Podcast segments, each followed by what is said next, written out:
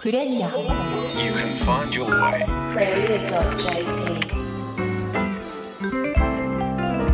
クレリア仕事人にドラマあり。こんばんは小坂誠です。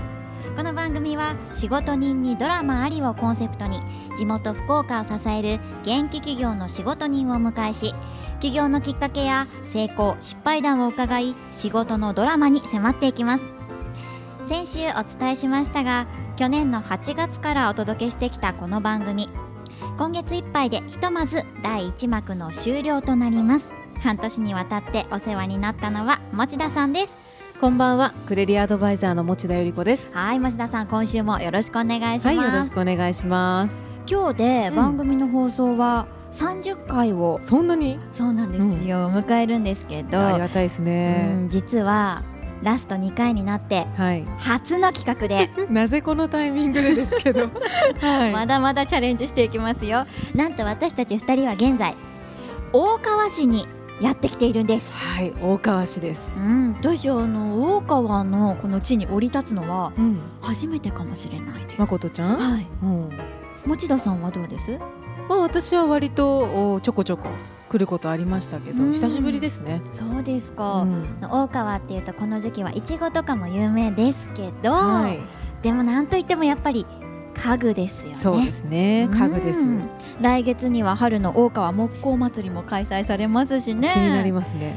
消費税増額前にはい。大きなぜ買い物しとこうって人も多いんじゃないでしょうかひ。私たちも。ね。持田さんも今ちょうど家具をうん探してるんですよね。探してます。もう本当リアルトークですけど。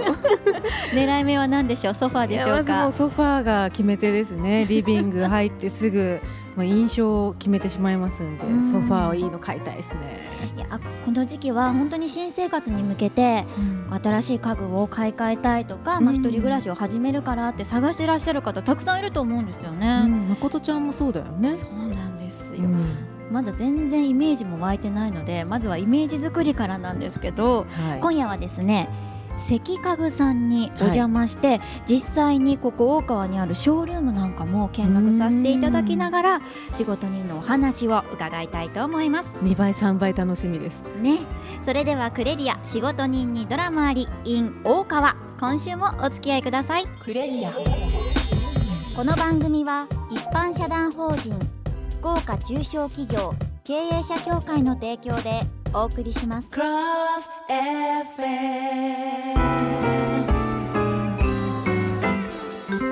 レリア仕事人にドラマあり大川といえば家具の街。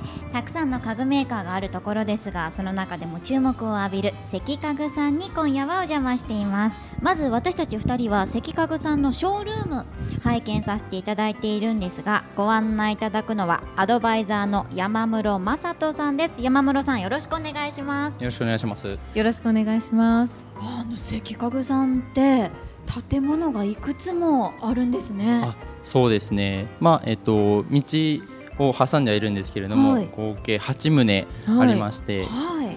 今いるのは一番大きい10階建てのビルの1階になります。うん。山村さんのこう家具の担当といいますかそういった割り振りっていうのはどういったものを扱ってらっしゃるんでしょうか？メインで担当しているのはえっとまあ関家具オリジナルブランドのえっとリラックスフォームというソファーとえっと革張りのフェデリコ、あとはビルの2階に展示しているセンベラというベッドのシリーズですね。ソファーとベッド。うん。ソファーとベッドですね。さあこのショールーム入ってすぐに。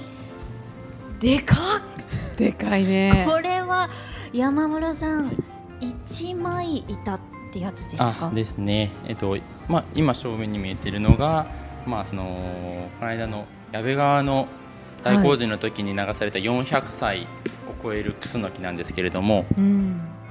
でこれを、まあ、うちの社長の方が、せあのまあ、うちの方で仕入れて製材して今乾燥しているところですね。へえ。立派ですね。ねちょっと触ってもいいですかこれ。触っていただい厚さどてれぐらいあるんですかねこれ。これでも30から40ぐらいはありますね。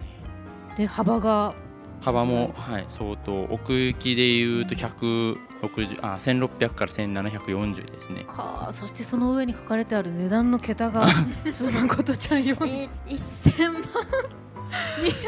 誰が買うん万ですかという。原木の状態ですね。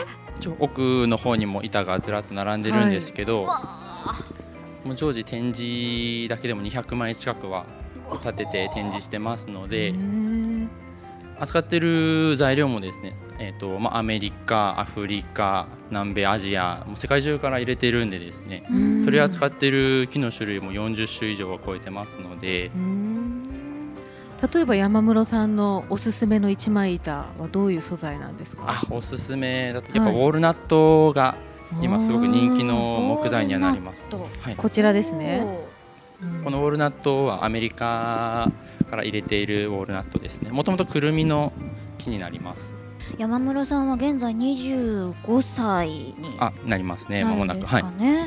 大学ではカラー色の勉強だったりとか、はい。どういったことを他には？えーとまあ、そのデザイン学科を卒業しまして、はいで専攻はまあインテリアを勉強していたのでそのうん。インテリアに関する知識とあとはそのカラーコーディネートをですねどの色味にはどの色を合わせた方がいいとかどういうイメージにしたいんだったらどの色がいいとかいう勉強してきましたのでなはい、のでまあその学生の頃に勉強した知識が今生かされているかなと思います。私もこうソファーはこの色がいいなというのがあったりしながらじゃあそれにどんなラグうん。を合わせようかどんなローボードを持ってこようかとかまだはっきりしてない部分があったんでこれはちょっと今週末ぜひね相談にお伺いさせていただこうと、名指しでご来店いただければと思います。はい、一枚板のコーナーから移動しましてソファーとかがねメインに扱っているところにやってきたんですけど持田さんどうです？気になるのありました？すでにですね23個あったんですよ。23個置けるリビングじゃないので1個に絞らなきゃいけないんですけど、なんか流行りの形ってあるんですかソファー流行りの形。今はやっぱりそのカウチタイプといいまして足を伸ばせるようなものが人気ですね。ちょっとしたベッドになるようなタイプいいよそうですね。うん。あと赤角で今扱っている布張りのソファーなんですけれども、あの全てカラーオーダーであの壁に生地の見本をかけてるんですけれども、あの生地の中から好きなお色でお作りができるっていうのが特徴ですね。価格は固定でですか？価格はそうですね。一応全国統一価格でやらせてもらってるんですけれども、ま普通生地によって変わりますよね、そうですね。うん。まあその、まあ、本社の卸先ごとに若干その生地で金額変えてたりするかもしれないんですけどもこちら大川の本店の方は全部どの生地でも共通価格でやってますので。なんかちょっとしたアミューズメントパークに来たかのような気分にもなりませなんるね、うん。もう完全に私趣旨を忘れつつ あります持田仕事ですよ。あのーは山室さんはこうはい。関家具に入社した、い。こう入ろうと思ったきっかけはどういった部分にあったんでしょう、えっとまあ、大学卒業して1年間はその教授の助手として、まあ、その大学に研究生という形で残ったんですけれども、はい。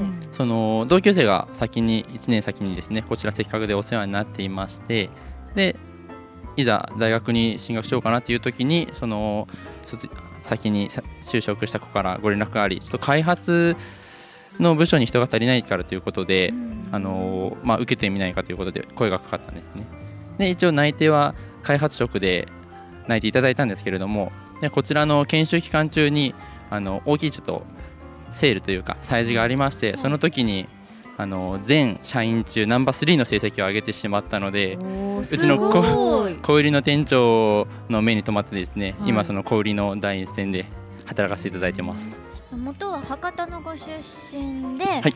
ご仕事をするということになってからここ大川に来られたんですよね、そうですね。もうすぐ1年ですかね、はい、間もなくそう1年になります。いかがですか大川の土地は？大川の土地柄は、まあ、そのやっぱ福岡に市内に住んでいたので、やっぱりちょっと、まあ、交通の面とかでも不便なところはあるんですけれども、ぶっちゃけですね、はい、ぶっちゃけですね、お店とかかもすぐに閉まってしまうんですけれども、でもやっぱりこの大川っていう家具で盛んになった町なのでもともと家具が好きだった自分にとってはですねいろんなお店だとか工場とかを見に行ける機会が多いので、すごく働くにはすごい勉強になる土地だなと思ってますね。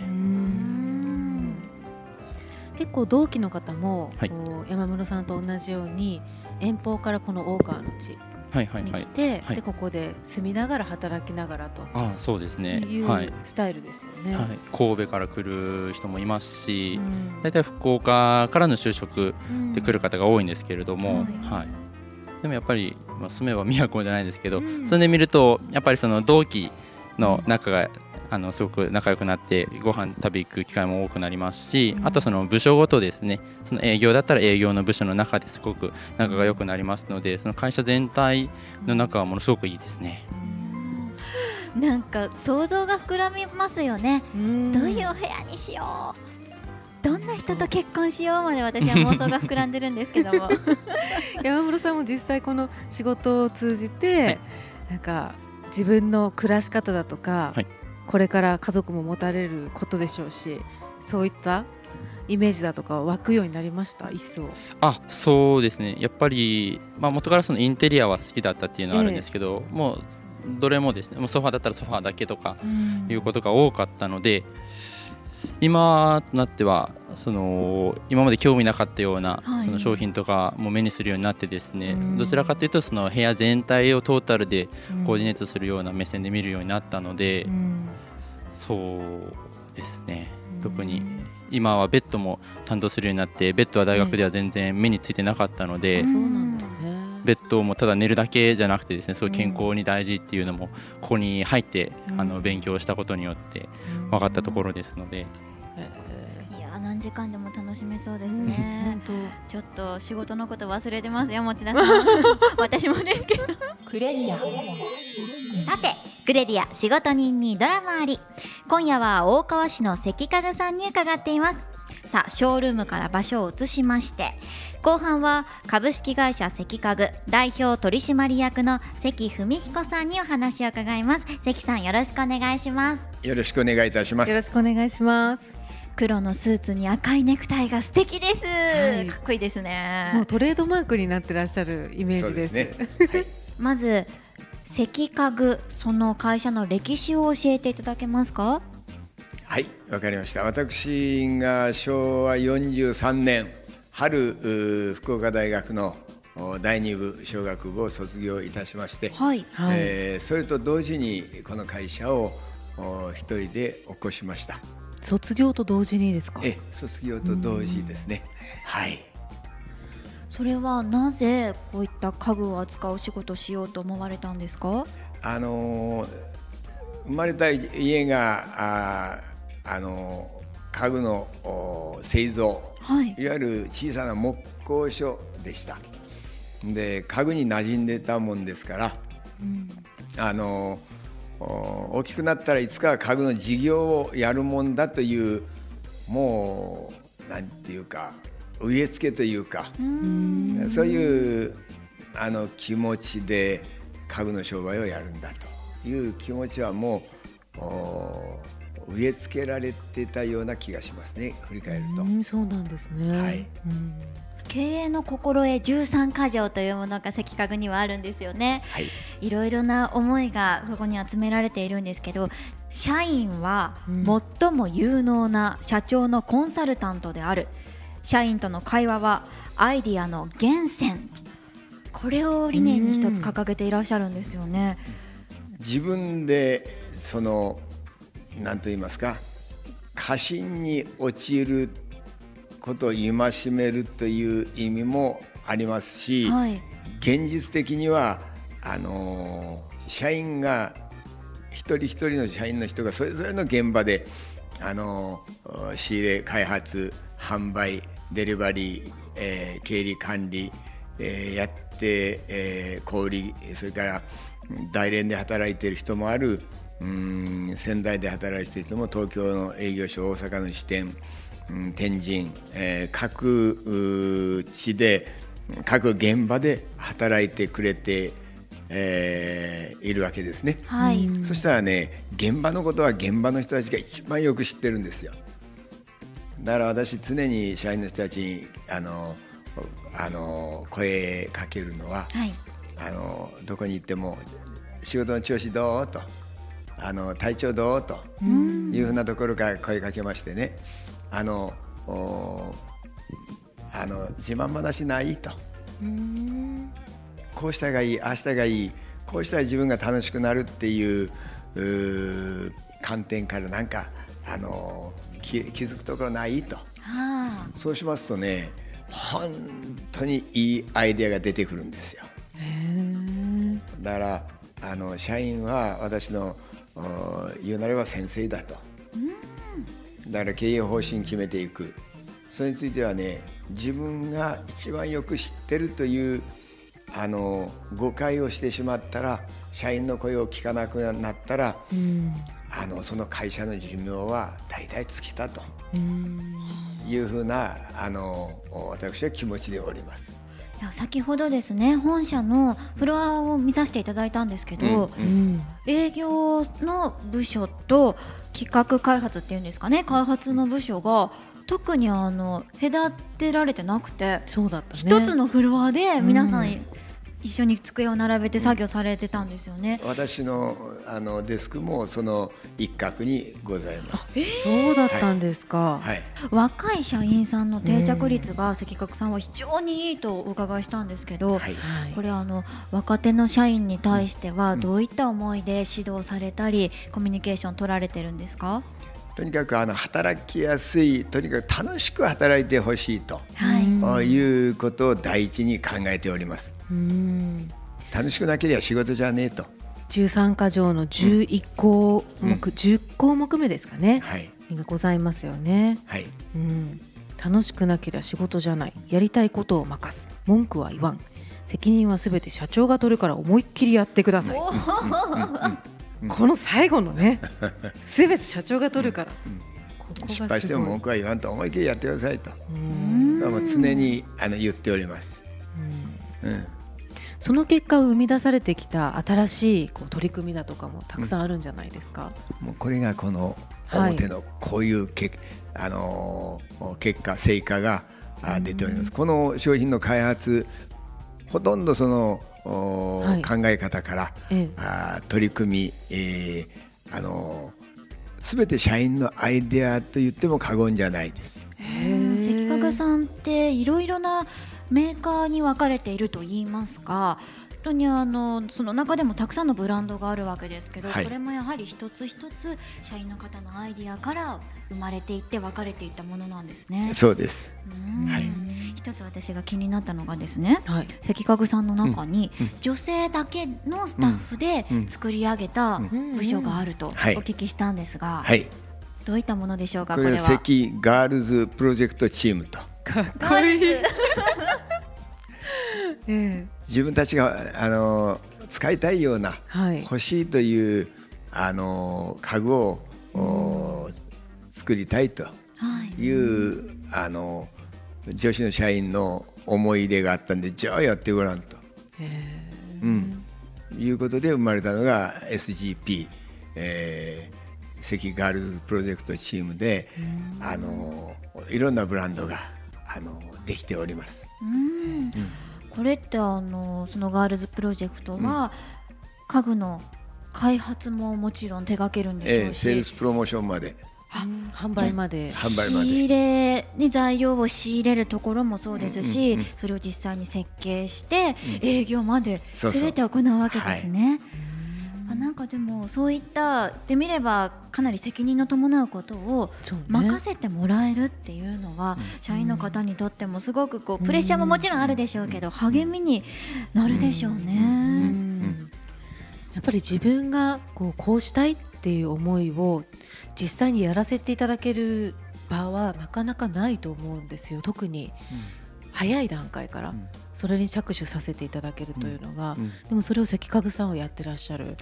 もう平均年齢が確か289はい。ぐらいで、はい。皆さんはい。全体的にお若いですよね、うんそのお若くて、うん。専門で勉強してきてる人そうでない人がこうん。う多種多様にいる中で、はい。なぜ実際、まあ、責任のあるポジションでやらせてみようと思っていらっしゃるんですか、例えば具体的に言いますと、お天神に昨年あの店舗出したんですね。はい、そこの店長はあーえっと入社1年えっと1年目。うん。まだ丸1年にならないうん。あの林翔太郎君という社員がはい。店長で行って見事にここはあの天神の店大成功です。そしてその人はもう今、えー新宿の店長をやっってもうすでにて青山の店と新宿の両方をマネジメントするマネージャーというポジションで活躍してくれるくれております。女子にあってもお入社度そうだな。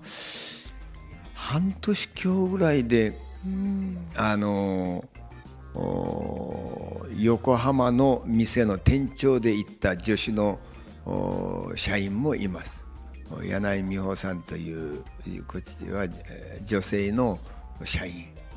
でまたこうやってたくさん社員さんがいる中でもですよ、スラスラっとお名前が関さんの口から出てくるのが、それだけ本当に皆さんを見ている、うん。普段から接してらっしゃるっていうのが出てきますね。うん今200何十名になってらっしゃいましたかね、えー、270名ほどになりますか。その中の2人の名前がポンポンとこう出てくるという、関さんが思うん。う今後関家具の夢であったり目標っていったものはどういったところでしょうか？うーん3.6兆円のマーケットサイズがあるというのが経済産業省のデータなんですね。あの家庭用に限ってもお1億2700万の人口の,、あの平均購買額というのは1万円というデータが出てるんですよ。日本は低いんですよ。ドイツは3万8000なんです。だいぶ低いんですね日本は。ででもお1億2700万だから、あー1兆2700億のマーケットがある。であと医療用じゃオフィス用じゃと全部プラスすると3.6兆円と言われております。その5%のシェアをいただこうと。その目標を掲げてそこに向かってええ。社員の皆さん一丸となって走っていくわけですね。だからメディカルが好きな人はメディカル。